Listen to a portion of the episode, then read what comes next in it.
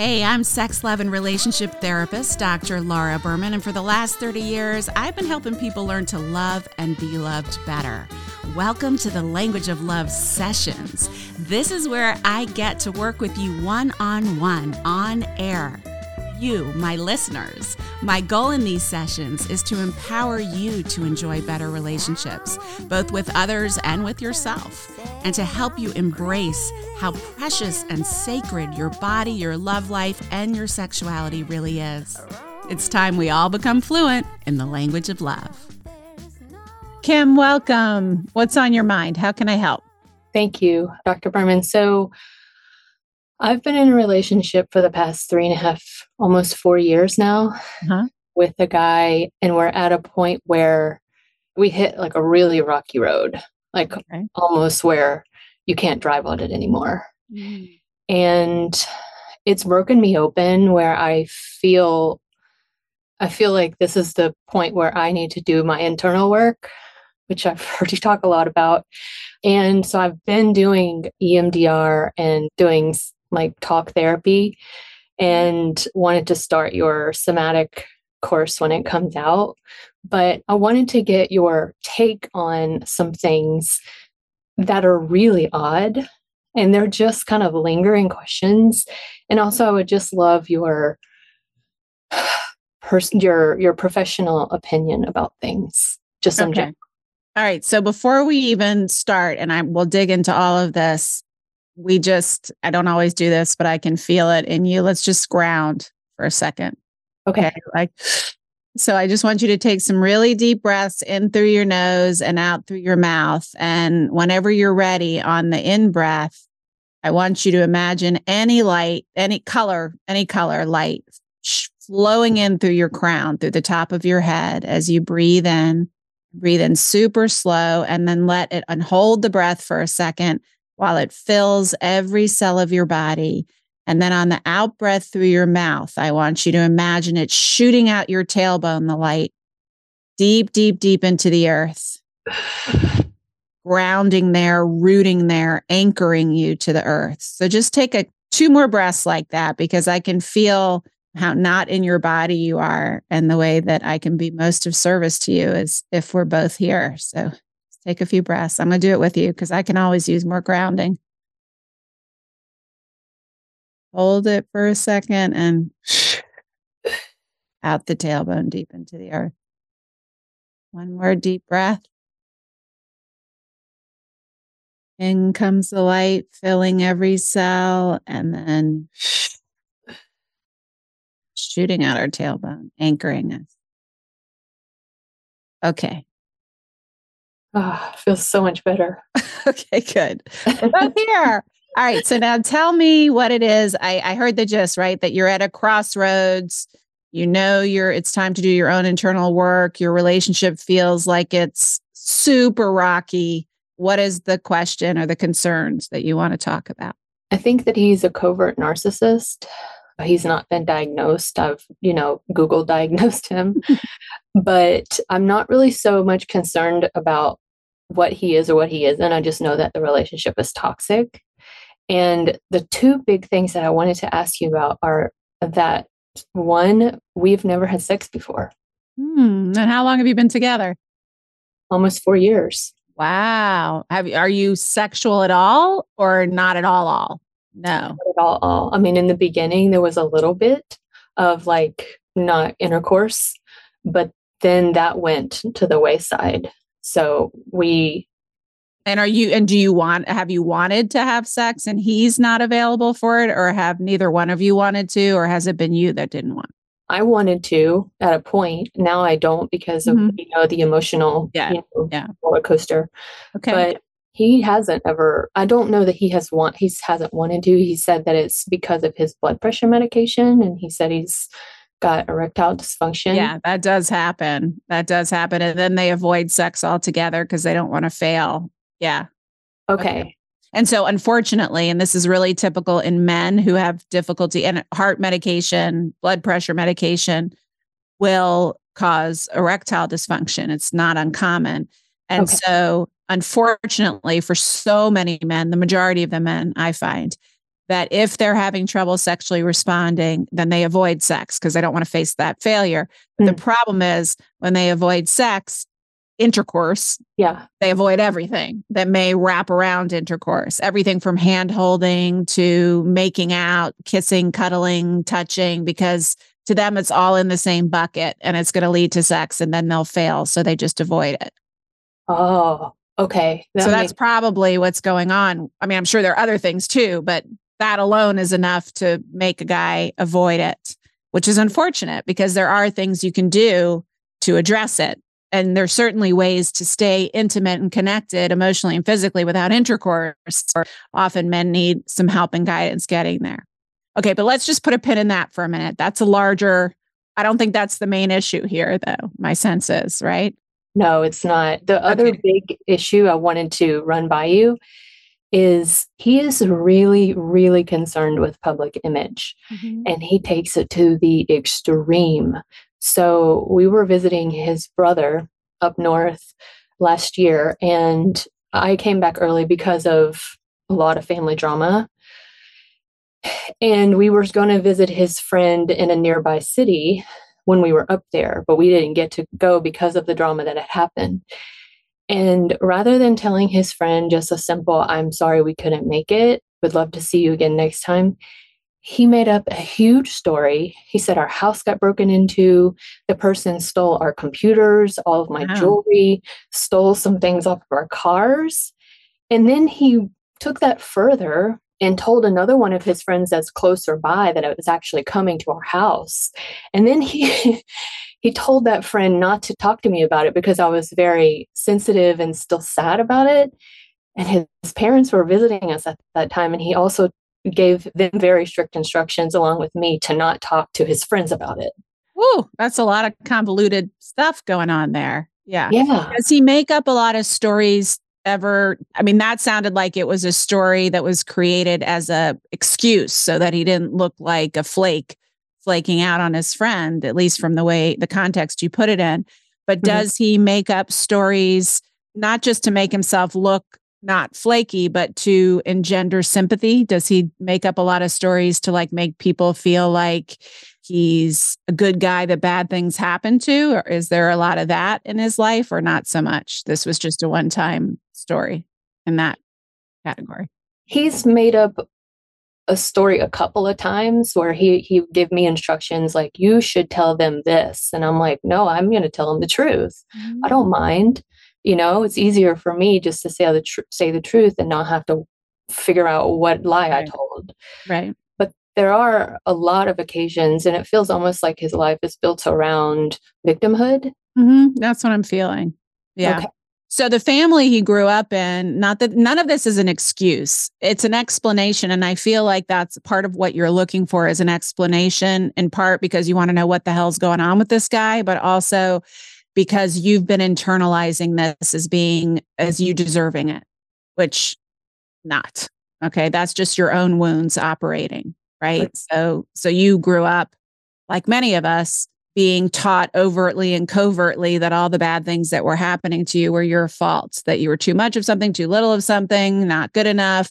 And so you've just carried that forward, including being in a relationship with someone who won't have sex with you and doesn't treat you well, right? And sustaining through that and blaming yourself for that rather than being like, screw this, I don't deserve this, which you finally arrived to, right? And that's yes. what happens is sometimes the pain of being in the situation has to be greater than our wounds or our fears of getting out of it. And that's the tipping point you're at, which is great. Now you're getting help. Now you're starting to take action. And you're also seeking to understand, in part, in service to you, not like understanding that this is really not personal. The only part of it that's personal is that you're the one he's doing it to and you're the one willing to stick around this long to have it done too right? But and not, i'm not saying he doesn't love you right? It's like he loves you with his fullest cup probably but his cup is the size of a thimble because of his own wounds yeah right? exactly. so it's not that he's not loving you as best he can he just sucks at loving because he's so damaged. Yeah. That has nothing to do with you. You could be j lo or whoever you know pick your ideal gorgeous perfect woman or perfect for him or had all the qualities that he could ever imagine wanting in a human being and he still would be behaving this way because it has nothing to do with you you may catalyze it. You may be a catalyst for some of it. You may be a trigger for some of it just by existing and being a human being, much less wanting to be in integrity when he isn't. Right. But that's still not you causing his behavior. So his behavior is rooted in never feeling like he was seen or valued or understood. Oh my gosh. You, you, I mean, you are so right. Like, he complains about not being seen. Like, this and so what he learned is that if I am the one who just got robbed or whose house just burned down or whose dog just got shot, I'm just thinking of these horrible things, you know, eh, yeah. then he he looks around the world. He looks on social media, he looks around his community and the people that are getting empathy. He didn't get enough empathy the people that are getting empathy, the people that are getting care, the people who are like, oh, let me give you attention, let me give you care, are the victims, right? So he learned super early in life. And that was probably the only way he could get anyone's attention is when he was really sick or something really bad happened. Then he could get his caretaker's attention. Is that your understanding? So right. I mean, yeah. you, you couldn't be more right. Like he, he told like his brother, the reason that I left early from our trip, he's he's a narcissist and uh, there's no mistaking him. He, you can see him from a mile away. He's mm-hmm. just is so bad. And my partner said, you know, I, I feel like I grew up like a weed because yeah. my parents were so focused on him. Yeah. And I got none of the attention. And then he's recently told me that he's learning that he actually has needs Listen, regardless of your sexual orientation or your gender or your relationship status, every single one of us has struggled at one point or another with a lackluster or disconnected sex life or difficulty finding the partner that we most desire. So I have designed an amazing program for you seven days to better sex. Each day, you're going to get a video and an information packet, all designed to help you jumpstart your love life. Just go to www.drlauraberman.com. Yeah. Well, that's the problem is that, and that's the reason he's been so unconscious is that this is the only way that he knows. So when someone doesn't feel like they matter at all to anyone and hasn't grown up with a sense of empathy and understanding and compassion being offered to them, doesn't feel seen, right? They have to find ways to be seen. And the child's mind and this is really kind of tricky because there's a part of us when we're wounded in childhood there are parts of us that stay in that child's mentality even though the rest of us is a grown up you know? And often those little child parts are the ones driving the bus. And they typically are the ones driving the bus when we're triggered or in our higher stakes relationship so his little child self learned that the only way I can be seen is if I'm in crisis and that I need to manipulate people in order to give me attention or be seen. And if I show up, I'm invisible, right? So, and if I show up with my true, authentic self, I can't afford to disappoint anyone, right? Because I'm too easily discardable. So I would rather make up a whole story about why I didn't call you back which is not a big crime, right? Yeah. Rather than tell you, sorry, I got distracted. I never called you back. Sorry about that, right? Like he didn't have the experience as a child of having that be okay. That's what this is all about for him. And I don't know whether, you know, we could get into what his diagnosis is if he's a narcissist or not, but he's certainly not emotionally healed enough or emotionally mature enough to have a loving, mutual, authentic relationship. And the key to any relationship being a really good one or even a decent one is authenticity and integrity, right? And if you can't trust what he says and what that he's going to do what he says he's going to do, that he's going to be where he says he's going to be, that he's going to be honest about what's really happening, then the foundation is sand. Yeah.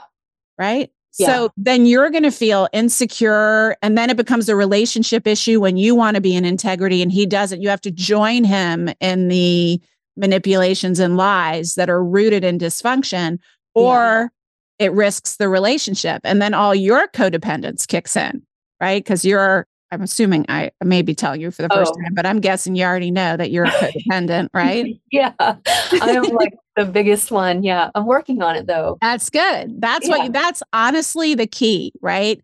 So uh-huh. the things I want you to really understand out of this conversation is one, there's nothing you did or didn't do to to deserve his bad treatment which is so easy to internalize. Like when someone's not having sex with you and someone's mistreating you you know of course you're going to start and he's a good manipulator and a good gaslighter which makes probably why partly why you think he's a narcissist. By the way codependents can be good gaslighters too. I'm one of the best as a recovering codependent. I have to really squelch it. I gaslight in a different way but codependent like while the narcissist will gaslight you into thinking you're crazy for being upset yeah. the codependent will gaslight you into feeling guilty. You're upset. Okay I, I can see myself doing that. I've, yeah. I've done that like by the end of an argument when i was really in my prime of codependence and i would be dating someone yeah. and i did something wrong uh-huh. by the end of the argument they were convinced that it was totally justified that i either made myself the victim of someone else or something else that explained it or they were apologizing to me. You know it was it was that kind of gaslight versus like what you saw you didn't really see what you think you didn't really think like that's what most narcissists will do but narcissists and codependents are super close cousins. We like to think as codependents because we're so sweet and so empathetic that we're on the opposite end of the spectrum from narcissists. We're really on the opposite side of the coin. Oh, wow. Right. Okay. So it's all about manipulate. It's all rooted in something unbelievably sweet and painful, which is not having your needs met at all as a child, not feeling safe at all as a child, not being seen, although in different ways. It's really just about the strategies you developed as a child in order to survive and get your needs met. But they're both sides of the same coin, right? So the same compassion we have for the codependent, we have to have for the narcissist. That doesn't excuse right. their behavior or their mistreatment, right? But the reason I'm saying all this to you is because I want you to understand that this really has nothing to do with you except for the fact that you signed up for this. Right. Which is fine. It's been a learning experience. Right. And it's what was needed to push your, your comfort levels far enough away from comfort to discomfort so that you'd be willing to do the work you need to do now to heal finally. Right. Yeah. And it feels so good. I mean, I wish I would have done it before now, but the healing just feels so amazing. Yeah. And it won't continuously feel amazing. It will okay. feel amazing, but in order to really heal, mm-hmm. you're going to also have to feel shitty. Yeah, not not like to go into the belly, not as a as a place to stay, but yeah. to go into those dark places. Yeah, that to be willing to do. That I am doing. It, it really feels bad. I feel it in my body, like mm-hmm. when I'm doing EMDR, when I go way down deep into the inner child. Like yep. I feel my stomach hurting, or like at some points I'll get shaky. Mm-hmm. And I mean, there's some days where I just don't want to get out of bed. I feel depressed. You know, I'm like, feel like I'm just dragging myself through the mud. Yeah. But then I also am feeling a lot of relief. Yes. You know, from the work and I'm getting clarity and I'm being able to draw a parallel yes. between how my mom treated me, who she was a narcissist, yes. and my current relationship and yeah. how just the smallest things like me feeling responsible for her moods. Mm-hmm.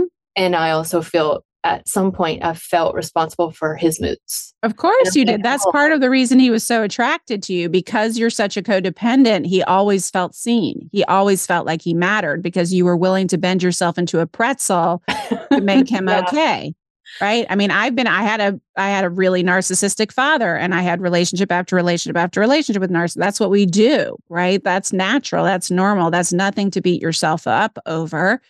It's about recognizing it and and you will keep whether you leave this one or not you will keep being attracted to or attracted to or attracting in narcissists until you stop being a frequency match to them. And you stop being a frequency match to them when you do your own healing, which you've already started, which is probably why it's getting harder and harder to stay in this relationship. Yeah. But that's normal. And I think one of two things happen in a situation like this. I don't know whether you've decided to leave or not, but one of two things happen. Either as you really commit to your own healing, mm-hmm. either you continue healing and he either through the way you've modeled it or out of necessity he faces his own stuff and starts to get his own help in order to keep you or just by matching you. Or he can't. And it just becomes intolerable enough that there is a tipping point. The first tipping point you've already passed, which is the pain of not facing how toxic this relationship is, is greater than my fear of facing it. Right. So you've already passed that threshold. The mm-hmm. next threshold is I find staying in this exchange and in this mutual frequency just intolerable. Like I just can't anymore. And it's such an easy, it's not easy in operationalizing it and actually doing it, but the decision is so easy. It's so clear. It comes to a point where it's just so clear. And I don't know if you're there yet. I am. I've come to the point of almost moving out. Like I was looking at places and mm-hmm. Mm-hmm. looking at buying a place, you know, which would be a lot more like final than just renting something. Mm-hmm. And it is getting a lot more intolerable because I like that behavior just seems a lot more foreign to me than it used yeah. to be. And I'm like, why would I? It just doesn't seem right. And also, as you not only does that not feel an integrity or an alignment, but as you and the biggest, biggest, big kahuna for every codependent is boundaries, boundaries, boundaries, boundaries, right? So yeah. as you heal more and commit to yourself more, you are also committing to boundaries.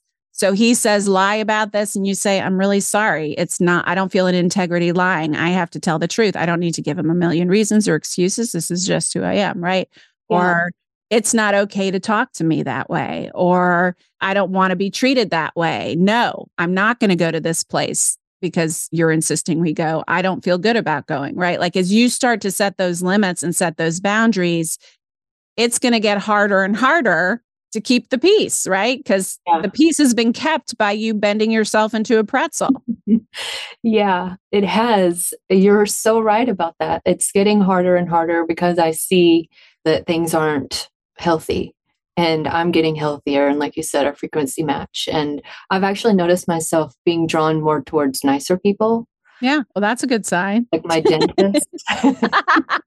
I know it's a big shocker when you realize you've always been drawn to assholes. yeah. Well, that's what you were used to. That's what you also yeah. felt you deserved.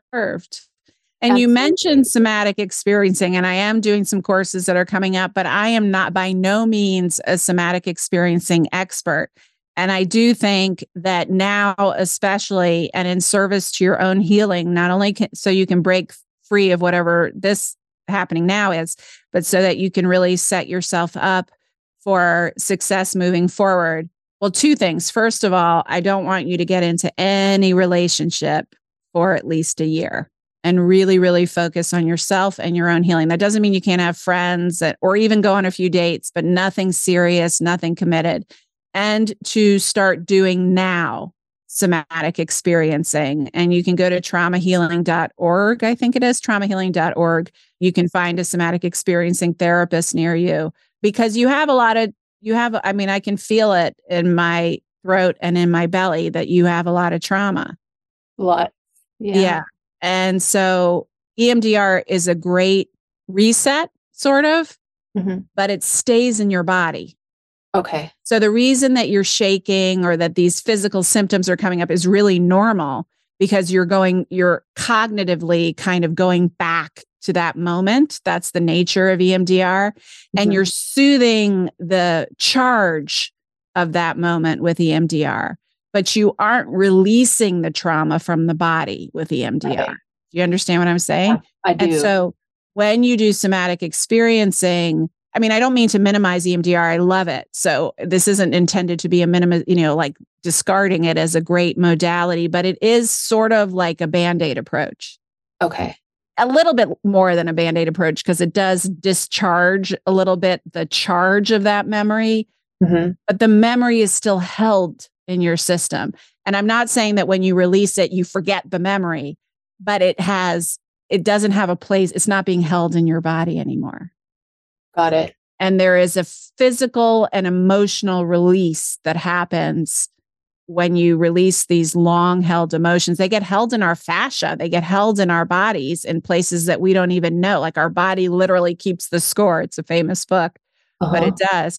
So as you release that, you will feel so much clearer and lighter, and you won't have to like manage like right now you have to kind of convince you know walk yourself through processes to like yeah you got to talk to yourself a lot you got to navigate yourself a lot you got to negotiate with yourself a lot which yeah. you know you still will have to do as a recovering codependent for a while but if you add in the somatic experiencing the charge out of it all is so much less that you're so much less likely to get triggered to fear and anxiety which is where you get triggered to you're uh-huh. so much less likely to get triggered there Okay. I'll check the website. I've heard you mention it before, so I'll check that traumahealing.org. Mm-hmm. Okay. And we'll put that in the show notes too. So for okay. listening, they can see where the link is. Okay. Sounds good. Well, thank you for your breakdown of everything. I mean, I I knew that you would you would get it. I mean, because you're so good anyway, but just the fact that you have that like that feeling of things where I didn't even have to tell you anything and you knew everything. like so crazy. But thank you for, you know, helping me through it because there's so much muck. And yeah. we had tried to do couples therapy and he mucked it up even more. Yeah. And now came out of it oh, just oh, he will not be good until he decides to really face his demons. He will be a nightmare in therapy because he'll just lie to the therapist the whole time. That's felt it felt like a lot of manipulation. Yeah. And I you know, I told him that the only way that our relationship would continue is if he got help for him. If he started working on himself, that's a requirement now. Mm-hmm. And if he doesn't want to, you know, that's okay because that's his own journey. But I'm just going to be here and let him, let's see if this is what he wants to do. And if not, then you'll just have to go our separate ways. Yeah. And just make sure, because I feel like he'll manipulate with that too. If he really thinks you're leaving, Mm-hmm. He will say he's going to therapy and he may even go, but he'll either manipulate the therapist or not go and say he's going. So mm-hmm.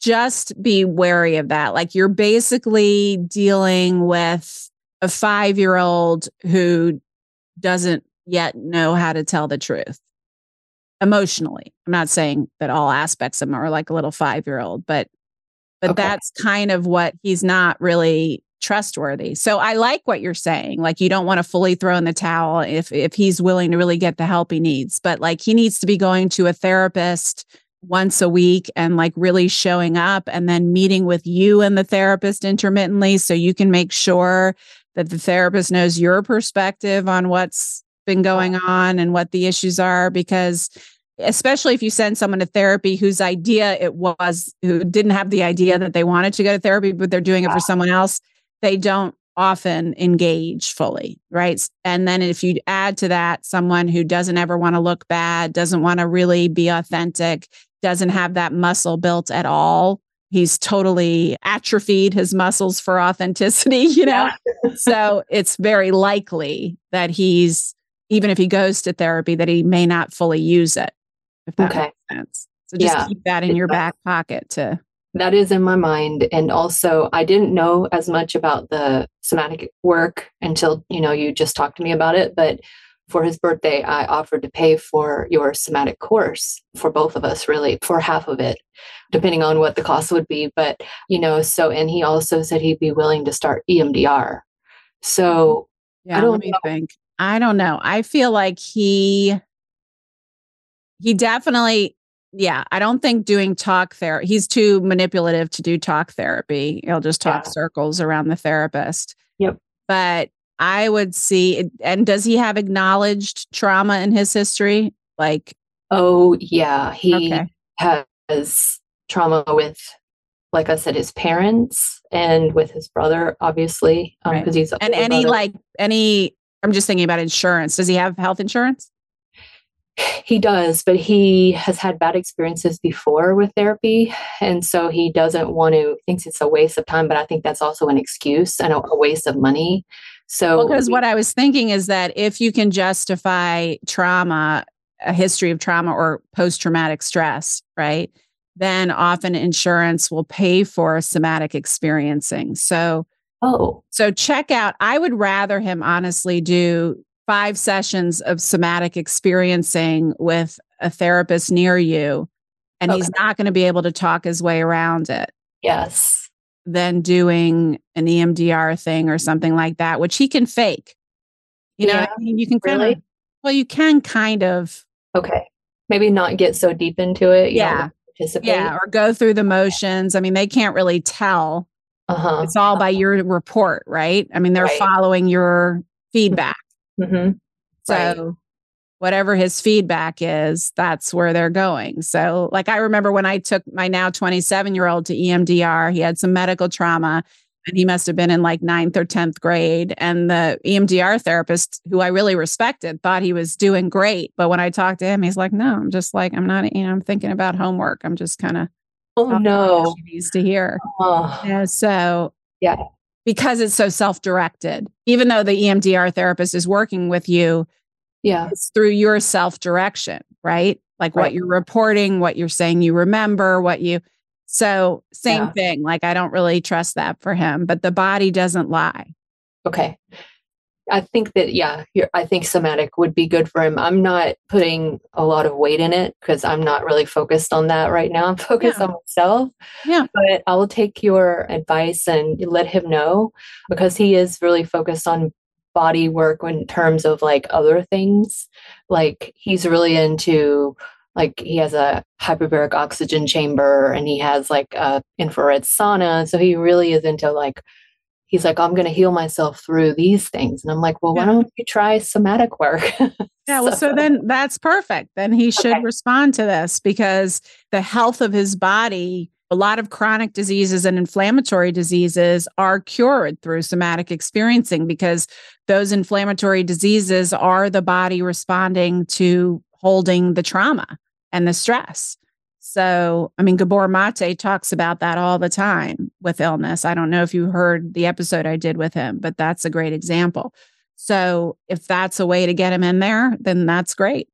okay. And frankly, if he can afford hyperbaric oxygen chamber and infrared sauna, he can afford therapy. If he wants it, he can afford it. Absolutely. Really good point. Yes. Yes. I'll, I'll keep all of that in my arsenal as an argument. if, Yeah. if that needs to And in the made. end, you can only lead the horse to water, right? So Yeah. you're absolutely right. Just focus on your own healing, and either he will come along for the ride or he won't. And then it will become abundantly clear at a certain point Yeah. what your decision is. The main thing is to be fully in your truth and to throw away the pretzel mold so that you can really and see what happens as you really continue to set those boundaries because either he is going to rise with you or he's not and that's the only way you're going to know Okay. Well, thank you. I'm breaking out of the pretzel mold starting today. all well, I've been breaking out a little bit, but I will give myself the permission to do it fully now. Amen. Nothing's more important than you being in alignment with your truth right mm-hmm. now, always. But yeah. that's your mantra. Okay. We'll do it. Right. It's my commitment to myself. Thank you so much. Okay, good. Keep us posted on how you're doing. All right. I will. Thank you so on. much. You're welcome.